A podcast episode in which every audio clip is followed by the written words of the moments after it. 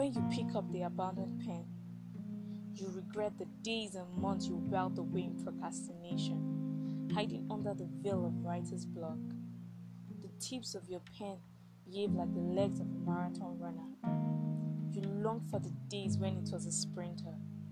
Your treasured journal has been reduced to ugly balls of papers. The thoughts were once there, but your ink shows no proof of its existence.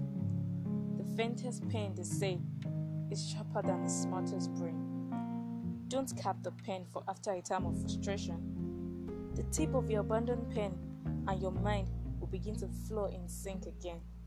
Only then can your dreams of being a great writer become a reality.